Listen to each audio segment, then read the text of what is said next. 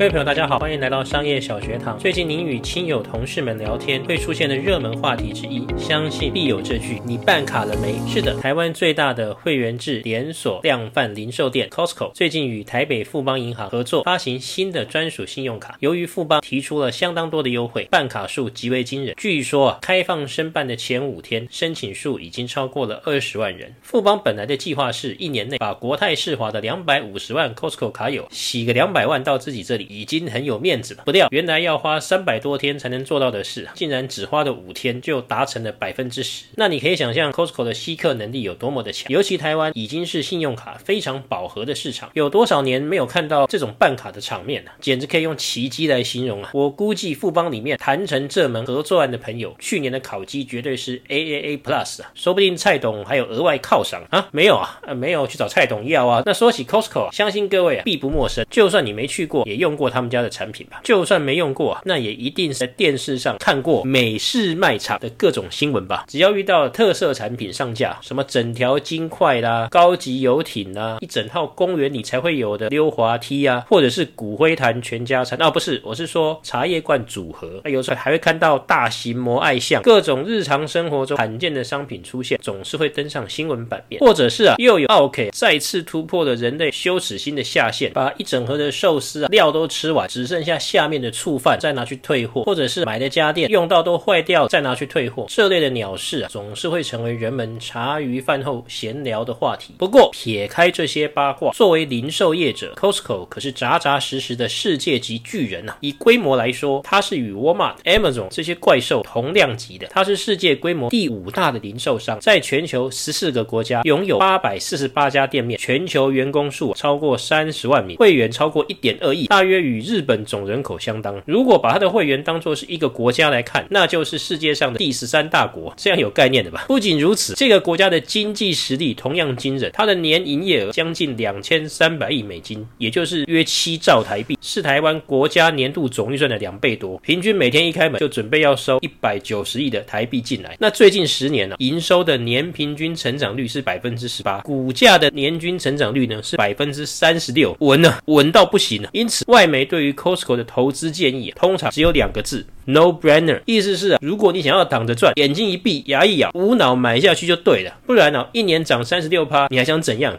如果还嫌赚太慢了，我看只能去抢银行啊。再来谈到台湾，Costco 在台湾已经营业了二十五年，有效的会员目前超过了三百万，也就是每一百个台湾人就有十三个是他的会员。如果我们再用一张卡能带四个人进场消费的规则来看，可以说全台湾有一半的人都是他的潜在客户。以一个会员制的商业服务来说啊，这是多么可怕的渗透率啊！更厉害的是，在全世界八百多间店当中啊，他最赚钱的十家店有三家就在台湾，其中全世界的业绩总冠军就在台中南屯店，它光是一家店、啊，每年的营业额就超过一百亿新台币啊！哼，你感觉给我一台印钞机，我自己每天在那边印都没这么快。那看到业绩这么好，当然呢、业者很快就开了台中二店。诶，更好笑的是，开了二店之后，一店的业绩并没有下降多少，还是位居世界前几名。二店开幕的当天，第一天要冲场面嘛，就摆出了两艘高达一百多万元的游艇在那边，诶，竟然卖掉了。然后一百多万元的金条啊，也卖出好几条，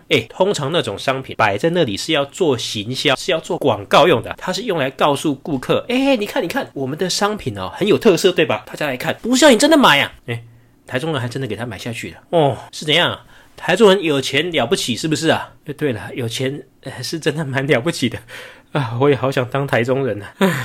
那大家可能有疑问，做零售的这么多，台湾的零售业者也有很强的啊，什么全联啦、统一啊，都是个中翘楚啊。Costco 到底凭什么能以一个外商的角色强龙硬压地头蛇呢？首先，我相信多数人都会同意，零售业的顾客是没有什么忠诚度好讲的，价格就是王道，哪里便宜就去哪里买。所以 Costco 首先要做的就是想尽办法压低售价，低到多夸张呢？根据他们公司的规定是啊，一般店内商品标价不得超过进货成本的百分之十四。就算是自家品牌 Kirkland Signature 的商品，标价也不得超过成本的百分之十五。而公司内部的经营管理费用则严格控制在十 percent 左右。这样子算下来，我们比较一般的实体零售业，毛利率通常会抓个二十到三十趴左右，看它的通路性质而有变化。那你知道 Costco 在商品销售这块的毛利率是多少吗？哎，两趴。哎，你没听错，在上面的一顿神操作之后啊，它毛利就是两趴。大家很爱讲我们的电子业毛利率毛三到四啊，已经很凄凉了。那这个两趴，哎，简直比血汗工厂还要没人性，还要没搞头吧？这么低的毛利率，正常来说根本不可能生存下去吧？不过讲到这里，相信聪明的各位都已经知道，真正的关键能让这个商业模式顺利运作的核心呢，就是会员制。Costco 的会员费，以台湾为例，三千元的黑钻卡，我们先不要算，它还有一三五零的金星会员以及一一五零的商业会员这两种。我们抓个平均值，用一二五零来算，它有三百万会员，那就是一年有将近三十八亿的进账。哎，各位啊，这笔钱可以说是纯利啊。那有了这笔。会员费的收入，Costco 可说已经先立于不败之地了。事实上，从它的财报来看，Costco 有百分之八十的获利，的确不是从商品销售而来，是直接从会员费而来的。那这个会员制的优势还有什么呢？它不仅仅是带来会员费本身的收入，从人性的角度来说，你会员费都缴，而且还缴不少，你一定会想要捞更多的好康回来，对吧？哎，怎么捞？当然是因为它的商品便宜，所以你买越多赚越多啊。所以喽，有了这些，一定会大量采。购想要捞本的付费会员在手上，Costco 就可以大大方方的对全球的供应商强力议价了。从精品包到卫生纸，没有什么品牌是他不敢去凹的。就连可口可乐都曾经因为给的价钱不够漂亮，直接下架。还有啊，Costco 本身呢，它是不买广告的，它也没有公关部门，店内呢也没有什么华丽的装潢，连商品常常都是以站板方式进货兼上架，直接在卖场内陈列贩售，减少分装成本。如此一来啊，就能保证以低廉的价格将产品提供给顾客。当然呢、除了价格，在商品本身，Costco 也有诸多要求。为了要与本土零售商做区隔，Costco 店内至少有百分之四十都是进口商品，而且整间店的商品项目通常控制在四千种以下。比较相同面积的 Walmart，它的商品种类通常在十四万项，你就知道差别有多大了。那为什么要这样做呢？当然了，品项越少，越容易管理商品的品质，甚至还可以要求大型的知名品牌推出 Costco 通路限定特制商品，比如说名牌的服饰鞋包啊，北欧品牌的吸尘。器啊，美国名人爱用的果汁机啊，在台湾的其他通路看不到、更买不到的商品，这里三不五时就会惊喜上架，逼着大家赶快冲杀一波，抢到的好康还要赶快 po 上网炫耀一番。那一定有人会觉得，Costco 砍供应商价钱砍这么凶，品质又很要求，这么难相处，谁要跟他做生意啊？诶，事实上正好相反，常常去逛卖场的朋友一定会发现，Costco 绝对不乏知名品牌，甚至有许多中小型的品牌，因为通过它严格的标准，能够在 Costco 成功上架，瞬间成为。全球性品牌啊，其中甚至包括不少台湾的中小型供应商呢。这部分日后有机会再向各位介绍。总之就是这样，想办法节省成本、压低售价，但是又保证品质，三者之间呢、抓到了一个平衡，让顾客、供应商与他自己三者皆赢的 Costco，这个努力的成果也是非常的丰硕。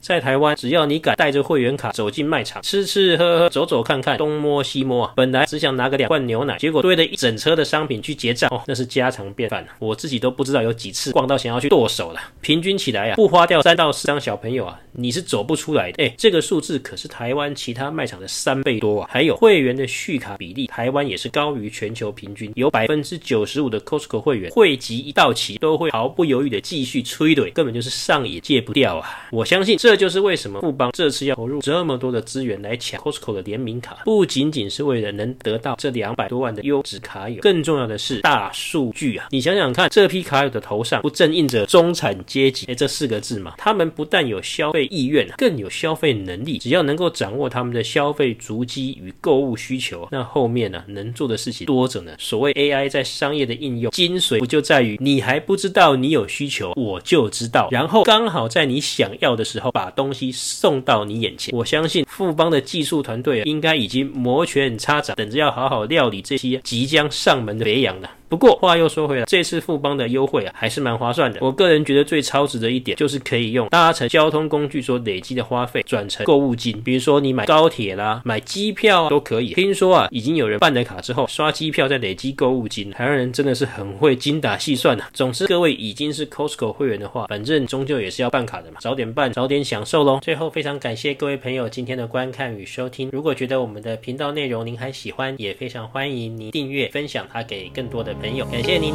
我们下次见，拜拜。